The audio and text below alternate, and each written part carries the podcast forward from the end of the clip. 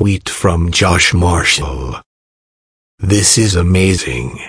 He was righteously incensed that families weren't being separated.